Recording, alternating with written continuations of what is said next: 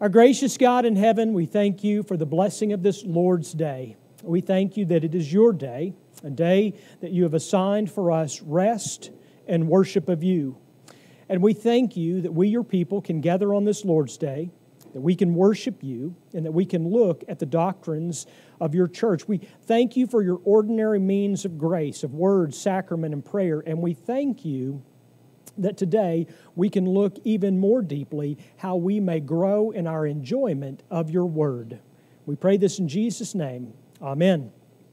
All right, so uh, again, just to, a, very brief recap because we have quite a bit to cover today. Uh, but last week, uh, we looked at or are moving into how to read God's Word.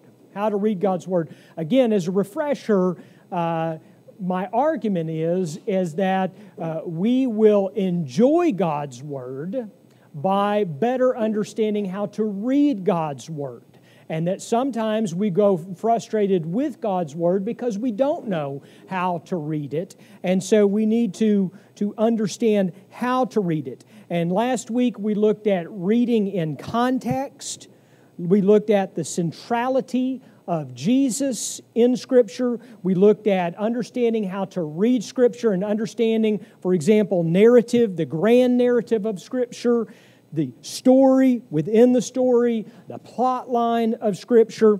And then we looked at biblical logic. Uh, that is the, the uh, understanding that God presents us with indicatives and imperatives. The imperatives are based on the indicative of the gospel. And the example that we gave last week is Exodus chapter 20, uh, where we find the Ten Commandments. But the Ten Commandments don't begin with the first commandment, do they?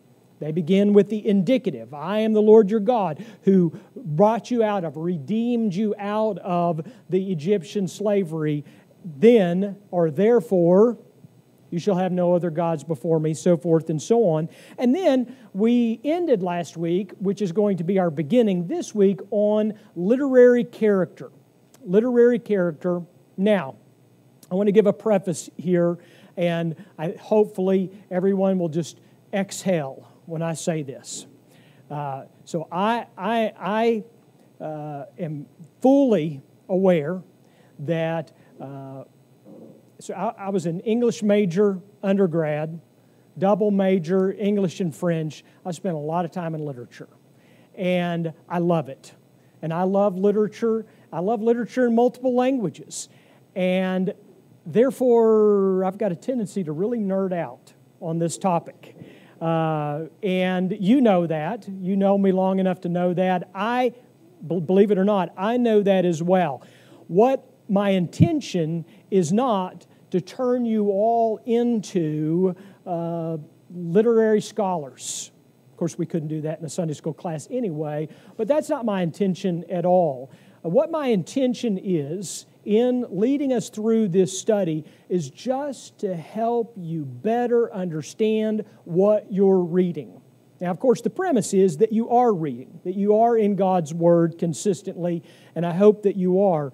But secondly, that so many times people will read God's Word and not be able to understand what they're reading because they don't understand the literary character of that portion of Scripture. So that's what we're going to go through. And we're going to go through it this Sunday and next Sunday, Lord willing. And I promise this my intent is when we finish today's study that you will see Scripture perhaps differently and it will renew an excitement, an enjoyment of diving into God's Word. My intention is not to bury us down into the details. I am going to introduce some terms that may be new to you. Don't worry about them. This is not so that you can put together some sort of spreadsheet with terms and, and, and definitions and maybe you'll better. No, I just just walk with me through what I'm going to teach today, and with the purpose being to love God's Word and to be able to read it better. So, with that being said, one of the forms of Scripture that all of you are familiar with, and they're oftentimes those portions of Scripture that are the easiest for us to read, uh, is narrative. Narrative. Narrative, if it's helpful for you to understand, is just simply the telling of a story. So you think about it this way uh, Genesis is primarily narrative, all the way to Esther. Sam and I were talking about Esther just a, a, little while ago, and he was talking about seeing a play that was based on Esther. And one of the things that he complimented the play with uh, was just simply saying it was so close to the story of Scripture. And that's a beautiful thing. Esther is a beautiful thing. But the reason why it can be made into a play very easily is it's narrative. We see this in parts of Job but not most of Job, and we see it in parts of Daniel, but not all of Daniel. We know the accounts of, for example, we all know the story of Shadrach, Meshach, and Abednego. We all know the account of uh, Daniel in the lion's den, and, and they make uh, for good uh, telling. And they make for great Sunday school lessons for our children as well. And then we get to other parts of Daniel and we go, wow, what happened to the story, right? All of a sudden it becomes poetry and apocalyptic literature, and we're like, wow, something changed. Well, it did. It did change, and what changed is, is that it shifted away from narrative, and you're going to want to note that. So I want to give you an example that, that will be very helpful, I think, to all of you of how to read narrative. So if you have your Bibles with you, turn to the book of Ruth. Turn to the book of Ruth, and we're just going to walk through this briefly. Ruth is uh, right after Judges, so Joshua, Judges, Ruth. And I want to look at this and, and help you understand how narrative typically develops literarily. All right, so let's look at the very first verse, which helps us with the setting. The very first verse helps us with the setting, and here's what we read. In the days when the judges ruled, there was a famine in the land, and a man of Bethlehem in Judah went to sojourn in the country of Moab, he and his wife and his two sons. Could there be a better descriptive introduction to a book? Isn't that incredible? We now know the period in which it's happening. It's during the period of the Judges. There's not yet a king in Israel. We've already read the book of Judges, which precedes Ruth, and so we understand what kind of world that was. We now find out what are the circumstances. Well, the circumstances is there's a famine in the land. And it's so bad that a man takes his wife and family and moves to another country, which was a big no no for the Israelites, right? You don't want to go over and live in the land of those Moabites. But the famine was so bad he had to, and so he went, or at least that's the presumption. All of this we learn. We learn that he's a man uh, of Bethlehem. We learn, and this very first sentence is going to be very important to understanding of the conclusion of the book, the last verse of the book. He's also of the tribe of Judah. Ding, ding, ding, ding. That's an important part. All of this we understand then in the setting of this narrative. What's the situation? That's the second thing we're going to look for in a narrative. What's the situation? Verse 2. The name of the man well, it was Elimelech, and the name of his wife Naomi, and the names of his two sons were Mahlon and Chilion. They were Ephrathites from Bethlehem in Judah. They went into the country of Moab and remained there. So that is the situation. They have left Israel. They have gone into the land of, of Moabites. We now know who the characters are, at least preliminarily. And so the third thing that we're going to be looking for is the problem. And for some of you who have studied literature, you know there are other terms for these. Uh, I'm keeping this fairly basic. But we have now the setting, we have the situation, now we have the problem. Now look at verses 3, 4, and 5 with me. but Elimelech, the husband of Naomi, died, and she was left with her two sons. These took Moabite wives. The name of the one was Orpah and the name of the other Ruth. They lived there about 10 years, and both Mahlon and Chilion died, so that the woman was left without her two sons and her husband. And in ancient civilization, that's a big problem. She has no rights, she has no wealth, she has nothing but two daughter in laws, and neither one of them are Israelites. wow, that's a problem. See the brilliance of this narrative. Within the first five verses, we have the setting, we have the situation, we have the problem. Okay, so what is the author then going to do? The author is then going to develop the problem elaborating. We get a lot more information, don't we? Until there is a turning point.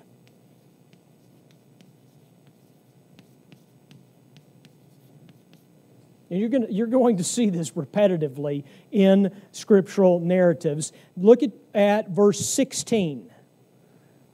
Verse 16 says, But Ruth said, do not urge me to leave you or to return from following you, for where you go, I will go, and where you lodge, I will lodge. Your people shall be my people, and your God, my God. Where you die, I will die.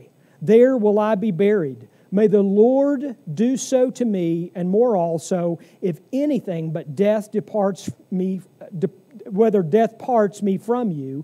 And when Naomi saw that she was determined to go with her, she said no more. Wow, what a turning point. A woman who is hopeless, without a husband, without her sons to provide for her, she is without hope in a foreign land, and yet she sees but a glimmer. She sees a turning point, and there are a number of things, and I'm not preaching this text today, but there are a number of things that you would want to note here in just these three verses, one of which is this Moabite woman fears Yahweh. Believes that Yahweh will deal with her if she is not faithful, and she has seen something she has seen something in Naomi that she loves. And of course, we're, we're going to see this played out, uh, aren't we, in, in the rest of the narrative. But then we see from this turning point, we see resolution. Now, before I point you to the verses, let me say this. So, in good narrative, the resolution's not the end of the story. I know that's somehow times how we think. But there is going to be a repetition here. So the first resolution, look at verse 19 of that very first chapter.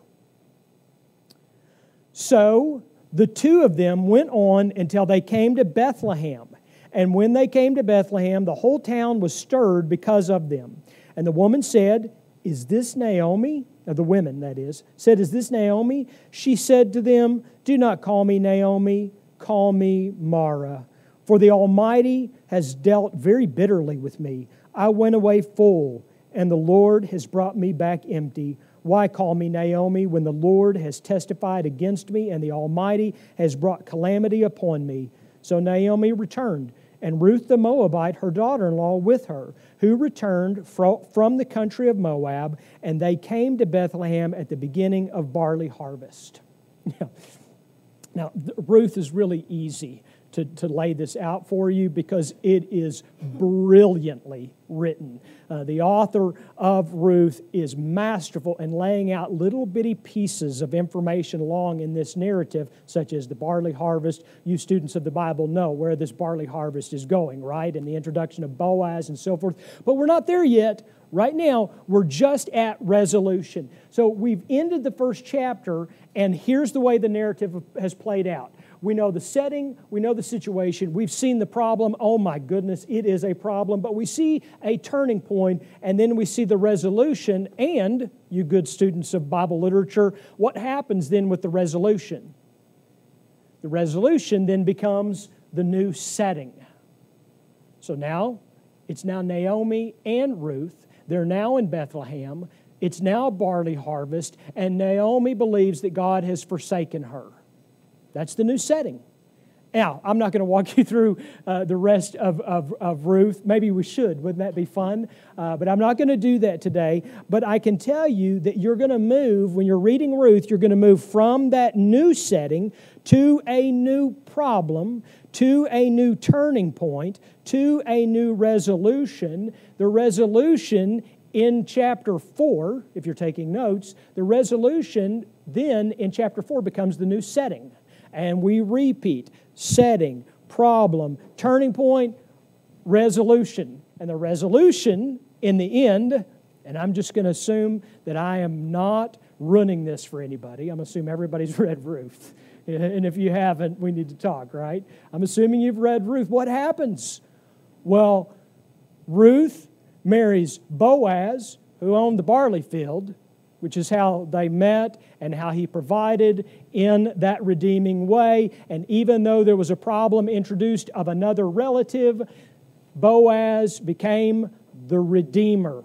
And he marries Ruth, and they have a child, and the child is named, huh? Yeah, Obed, then Jesse. Jesse's the father of David. And so, right in the little bitty book of, of Ruth, we see the gospel. We see a picture of redemption pointing to the greater Redeemer. And that, incidentally, to go back to last week's comment on seeing the centrality, you don't have to read Ruth and look for all sorts of codes of Jesus in it and all sorts of, you know, well, the barley field's a picture of Jesus. And no, no, you don't have to do any of that. That's silly. What you do is you just let the literature stand on its own. It's divine, it's inspired by the Holy Spirit. And at the end, then you see the gospel, don't you? You see, aha, this book of Ruth is pointing to a greater Redeemer. And the greater Redeemer is Christ. And I get to see within this little book of Ruth a picture of how God works redemptively. That's beautiful. Well, that's narrative. And that's how we study narrative. And to go back to last week, think about this with me. The grand narrative, remember that word from last week? Actually, if, you, if you've got your, your handout, you can look back to the review of last week. I said there are three things that you're looking for throughout the totality of Scripture grand narrative, the story within the story, and the plot line, right? So the grand narrative here we see is what? Covenant faithfulness.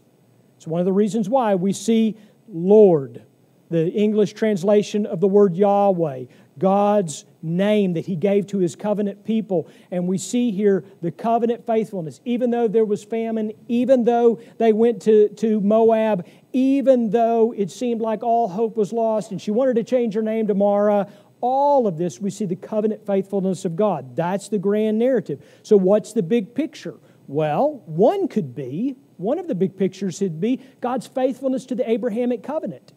Did God not say to Abraham that the nations, I will bless the nations through you? Even a Moabite woman who married into a family of Judah. Wow. And what is the plot line? Well, one of the plot lines, and I think it's the most obvious here, is the family tree of David. I mean, you, you start picking up on that in chapter 1 at the very beginning. When you start getting all of these hints, it's almost as, as if the, the, the writer of Ruth is like, I'm just going to drop some breadcrumbs for him along the way. Hint, hint, tribe of Judah. And we get all the way to the end, and then we get to the first chapter of Matthew, and we go, wow, I see it. This is, this is it. But I think the plot line of Ruth is, in fact, the family tree of David. So, that's narrative and you're going to read it as you're reading through your Bibles. And I just simply want to encourage you to be looking for these branches, be looking for these different aspects of the literature. They'll help you better understand, and they'll also help you better appreciate it. Not nearly as easy as narrative is poetry. Is poetry. And specifically, for most of our Bibles, Hebrew poetry, which is very different than uh, English poetry. Now, I want to pause here for just a second, and, and this is not your notes, this is just a, a, a side note. Um, some people will get frustrated with biblical poetry uh, in that there is a, a, lacking, especially literalists. Like if, if you're a former uh, dispensationalist, for example, Hebrew poetry is just like a kick in the face. It's really, really difficult for a literalist. And uh, one of the things that you have to understand is A, sometimes it does get lost in translation. It is remarkably, remarkably, and I'm not a Hebrew scholar, I'm elementary Hebrew student, but trust me on this, the people that I trust, going from Hebrew to English is difficult. Going from Hebrew poetry to English is almost impossible. I mean, it is very difficult. So, what will happen is when you're going through he, from Hebrew, we will not pick up on words that play against each other. We'll not pick up on sounds that make similar sounds. And so, what the translators in English will do is they will take what the he, writer in Hebrew is attempting to do which would, would seem somewhat obvious if you are one who reads Hebrew, and try to carry that into an English setting. So it's why, if you ever see a passage in Hebrew and then you see the English translation in poetry, there's always way, way more words. And the literalist will go, Well, that's not a literal translation. Well, that's impossible. You can't do a Hebrew poetic literal translation. It won't ever work because you'll have to start making words up and sounds, and all of a sudden it could get really weird. What happens is a really good translator, and especially a really good poet in English, will take the concept and translate that concept to us. And I'll tell you, one of the, the, the uh, uh, teachers of poetry, uh, biblical po- poetry, that I admire the most has said, and so this makes, and, and he's actually a, a, a Roman Catholic, so beware, right? But, but he says one of the greatest translations from, uh, in Hebrew poetry to English is the Scottish Psalter. He refers to our Scottish Psalter as genius. See, and we already knew that. We knew Presbyterians were genius. But we now have a Roman Catholic on record who, who, who said it. Uh, but no, so that's a good example. If you're looking for a good example of Hebrew poetry translated into uh, uh, capturing sort of the essence of that in English, look at the Scottish Psalter. A number of the Psalms that we sing on Sunday morning are derivations of the Scottish Psalter. So in, enjoy that. Uh, so you say, well, okay, so what about my English Bible? All right, well, it oftentimes will carry the same idea. Now, it, may not rhyme. Uh, poetry in Hebrew didn't rhyme, but our English ears, we, we like things that rhyme. So that's why the Psalter's so brilliant. But in a translation, for example, the ESV that we have, you're still going to be looking at concepts that the translator is using to help carry the idea of that poetry. All right, so that's enough of an introduction. I want to introduce a couple of things to you. First of all, in poetry, especially in Hebrew poetry, not as much in, in uh, English poetry, but in Hebrew poetry, you're going to be looking at parallelism. Parallelism. And for many of you who are in the Proverbs class that was before this, when I walked through the Proverbs, you're already familiar with this because the Proverbs are most often, in the majority, parallel isms. And some of the things that we looked at uh, in looking through that is we looked at, um, well, let me define it first. Parallelism is the use of two or three lines to describe aspects of the same reality. So it's, it's why in, Proverbs we'll read it and, and the literalist gets really confused. Like, well, they're not making any sense. They're conflicting one another. But when you look at the poetry, you go, oh, it's describing this, it's describing this. They seem different, but there are parallels to the same thing. And so I'm supposed to get a truth, a general truism from this. Uh, aspects of parallelism, and I can't remember if I have this on your handout, is repetition. Repetition, and that is known as synonymous parallelism.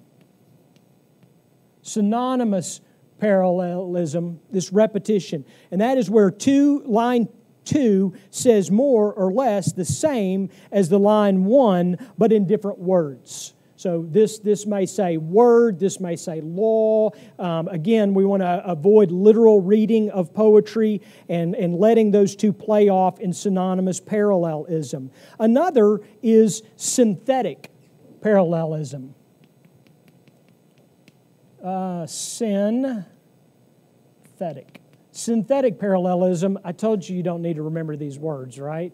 Synthetic parallelism is addition, it is adding to. So line one is true. But there's something more than this now expressed in line two. You and I might say that's an elaboration. It's building on what the poet has said, and now it's telling us more. That's synthetic parallelism. And then finally, and this is the one that most of you are familiar with, it is, you may not have known the word, but it is antithetical parallelism. Antithetical parallelism, and that's contrast. And those are the proverbs that we're able to understand the best. It helps us in reading poetry. Line one is true, but we need to beware of something very different considered in line two. And so the two uh, contrast one another. That's called antithetical parallelism, and that's very common in the Proverbs. So, in our Hebrew, po- in, in the English translation of the Hebrew poetry, we're going to be looking for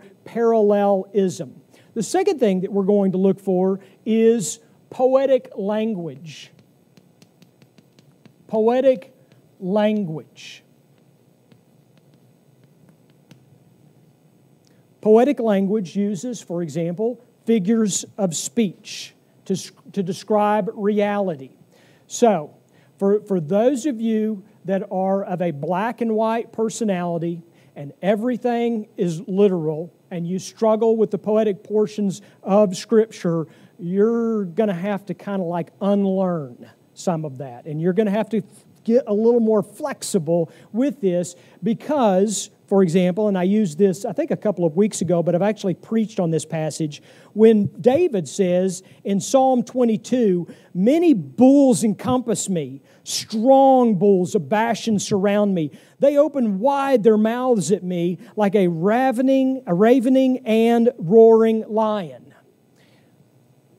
That's poetic language. Do we think that David was in the middle of a cow pasture surrounded by bulls who are opening their mouths at him, who are now all of a sudden transformed into lions? We're not exactly sure how that happened. No. I mean, if you're a reader with a basic understanding of poetic language, you know that's a figure of speech. He's surrounded by probably some big, mean dudes. The country of Bashan was known for fertile grazing grounds and healthy animals, and so these are probably big, strapping, mean dudes, right? And they mean him harm. And they're roaring at him. They're angry and they're expressing their anger, and, and he's, David is probably scared to death, right? All of this gives us a picture of his situation, but you have to understand the poetic language. Also, within uh, poetry, you're going to be looking for also a turning point. Now, this is not always the case, and this is certainly uh, not going to be the case in uh, all of the Proverbs, but you're still going to look for the turning point. And I want to give you an example uh, because sometimes this is hard to catch. Psalm 102. Turn there with me because I think it'll be fun for you to see this. Psalm 102. I'm not going to read the whole psalm to you, we're going to look at it quickly. Psalm 102, and it begins this way. Hear my prayer, o, Lord. Let my cry come to you. Do not hide your face from me in the day of my distress. Incline your ear to me. Answer me speedily in the day when I call. So, again, there's all sorts of poetic language here, right? Right from, from the beginning, his, his cry, may, maybe he's literally crying, but, but more than likely he's calling out to God. Don't hide your face from me. Well, we know that God is spirit. Well, but here poetically expressed as God having, in the fa- eh, having a face. Incline your ear to me. Does God literally have an ear? No, he does not. But here it is using poetic language, and we see, okay, there's a problem. So where's the turning point? Well, you walk through all the first 11 verses and you think, wow, he is in really difficult straits. And then look at verse 12. But, but you, O Lord, are enthroned forever. You are remembered throughout all generations. Again, this would be a lot more clear if I was reading the entire psalm to you. That's a turning point. He's gone from his distress to now talking about his hope, and his hope is in what God, who God is and what God does, and he's going to carry that forward all the way to verse 22. So, verse 12 through 22 encapsulates the turning point within this poetry. And then, verse 23 He has broken my strength in mid course, He has shortened my days. And you say, What? I thought things were on the upswing. I thought things were getting better. It was bad, you were in distress, and then God's here and He's enthroned and He's sovereign, He's taking care of you. And now the poet is all the way back to moaning and groaning, and I'm moaning with him. And then, and then look at verse 25. Of old you laid the foundation of the earth, and the heavens are the work of your hands. They will perish, but you will remain, so forth and so on. And so, what we see there, and this is why turning point is important because it emphasizes a message. And if, if you were to ask me, okay, John, what's the big message of Psalm 102? And it's this is that my circumstances weigh me down because I am a man of clay feet and a sinner by nature, and God is not. He is God. He is sovereign. He is always reigning, even in my life when it doesn't seem like He's in full control. Yes, I'm going to drop down and I'm going to struggle at times with my emotions, with my hope in God, but in the end, the psalmist says, But look, He is God. Direct your attention, direct your heart, direct your focus on Him. Well, the reason why that is so effective is because of those turning points. You see, the psalmist keeps taking us there and turning us around, so we see that, and that's a literary uh, device. And then finally, on poetry, there's the use of falsehood. Falsehood or false statements doesn't have to be intentionally, and you say, now hold on just a second, I thought all God's word is true. It is all God's word is true doesn't mean that the people in the scripture are always telling the truth, right? Uh, so we've got to be good readers of scripture. But a great place uh, uh, example of this is in Job. That, that, that's a perfect example where when we read Job, and the, the, the fascinating thing about the poetry of Job is the nuance. Because we want things black and white. And so we, we get to Job and we go, see, Job's right, and his friends, they're always wrong. Well, well, hold on just a second. His, what his friend just said is true. But then what he said there's false. And then what he said five verses in a row, well, those are true. And then there's a half verse that's false. And oh, that's the nuance of the poetry. That's intentional.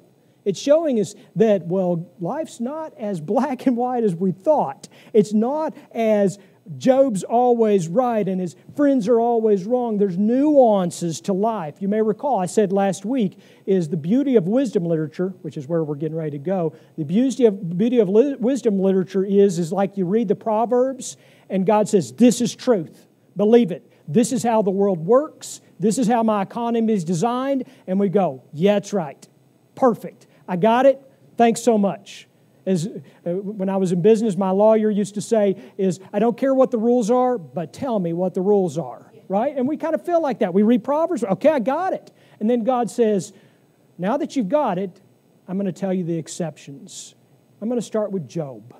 What? And then I'm going to go to Ecclesiastes and I'm going to blow your mind. right?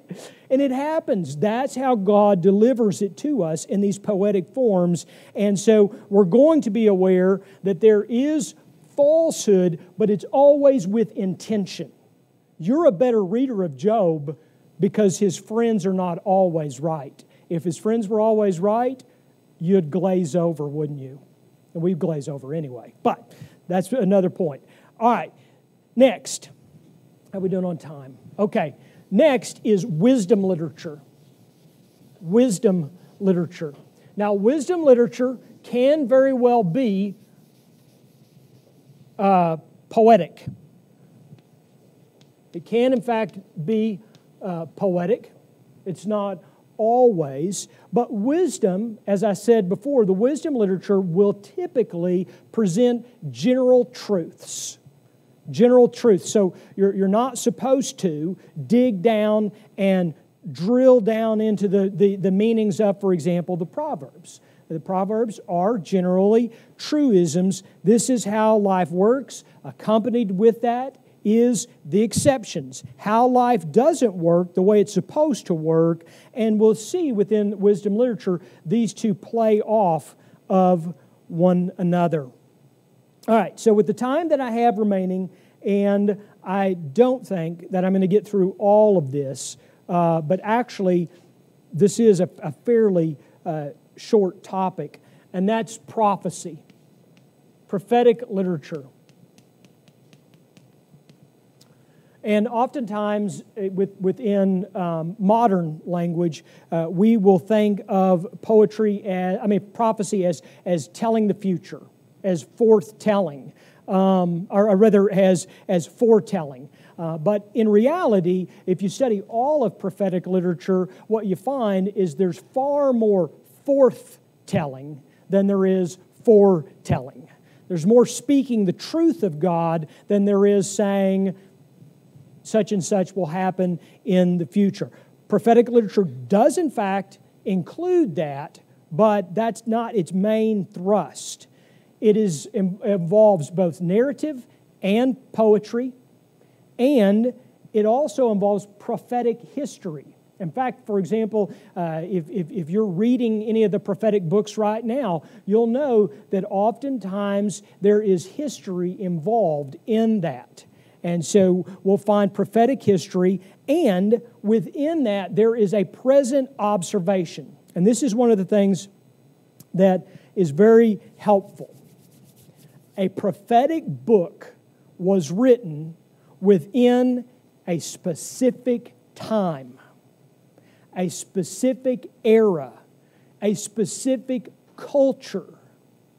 So if someone has taught you to open up Jeremiah and to see helicopters from the Vietnam era, you were under a really bad teacher. Prophecy is in its own era. It is speaking regarding something. This is not to say that it won't speak to the future, but it is not going to speak in some sort of veiled way that somehow you have to be a modern to somehow interpret it. That is simply not the case. And so, within prophetic literature, we want to read it in its historical context. In its historical context. And you may say, but there's, there's so many different parts of Scripture that will, will deal. For example, Isaiah. John, you've said before that Isaiah is the fifth gospel, and there's so much there. You're right. But that doesn't mean that I read Isaiah like it was written in the 21st century. I still have to read it in its historical context. In fact, if I really want to appreciate Isaiah, I have to read it in its historical context. And so, what this means is, is that when you're reading some of these more difficult portions of Scripture and prophetic literature, one of the things that you're going to want to ask is what did this passage say to its original readers? What did this passage say to its original readers? Oftentimes in prophetic literature, that question is never asked. It's skipped over so that we can read all kinds of imaginative things into it. What does this passage say in its present context? What was it meant to do in the context in which it was written? What was the intention? What was this prophet, what was God attempting to say through this prophet in the immediate historical context? Furthermore, prophetic literature is conditional. Uh, prophecy uses the thoughts and ideas of this era, but it will introduce certain things as conditional. If this happens, then this. So, for, for example, here's, here's a great portion. If, if you are a student of Jeremiah, you know this well. Jeremiah will say, The Lord has said, if you don't do this, then this. Or we actually see this in the, in the prophets, right? God will send one of the prophets to the king. It says, if, if you don't repent, if you don't turn back to the Lord, X, Y, and Z. That's common within prophetic literature. And so we need to understand that. Now, if you're reading in its, in its, in its historical context, then you're going to get it. You're going to be like, okay, I now know what's happening sometimes it's good to couple with the historical narrative, right? I see what's happening. Here's who the king was. Here's what was saying. I know how vile that king was. I know what was going in in the country. And so now I better understand what this is dealing with. And that is the case even if it is dealing with a future matter. So, for example, good students of, of your Bibles, you know this, even in the prophetic passages of Isaiah pointing to Christ, they're also was often a at that moment in time meaning as well, dealing with an issue. So it had a dual understanding something that's going on in this time, something that's pointing to the future. Amos says this in Amos chapter 9, and I've got to hurry. Amos chapter 9, verse 11 and 12.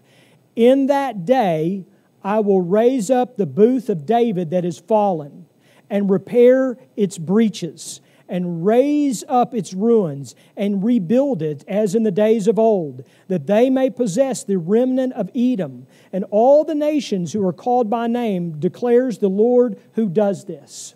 And we read that and we read it in its, in its current context, and you can imagine during that time the reader would be going, Wow, when is, when is this going to happen? This is extraordinary. And then nothing happened for hundreds of years. And the passage that I just read to you is a direct quote right out of the book of Acts, in which the apostles and the, the Jerusalem council leaders are meeting, and they're like, How are we to understand this Gentile thing that's going on that, that Paul and Barnabas are telling us about? And James, presumably the Lord's brother, says, You know what? Here's what Amos said and he quotes this verse. They go, aha. Now, literal? No, specific to its historical context. But transferable into the New Testament era? Most certainly, with the inclusion. And so, at the time that it was written, this would have been understood as referring to the restoration of Israel and its national prosperity. But that's not all it meant it was pointing to something greater. Sinclair Ferguson says this. I'm going to read this and then pray for us. Sinclair says, paying attention to how the apostles applied prophecy, something which they must have learned from the Lord Jesus himself, is therefore the key to our ability to do the same. And I think that's, a, that's really good. I had a seminary professor say is don't jump out in interpreting prophecy without the help of the apostles. And I think that's really good advice as well. So that's where we are today. Next week, there's more to come. There are mother, more literary characters within our Bible, but that at least gets us going as we've considered narrative and poetry and wisdom literature and prophetic literature and so on. Let me pray for us. Our gracious God in heaven, we do thank you for your word.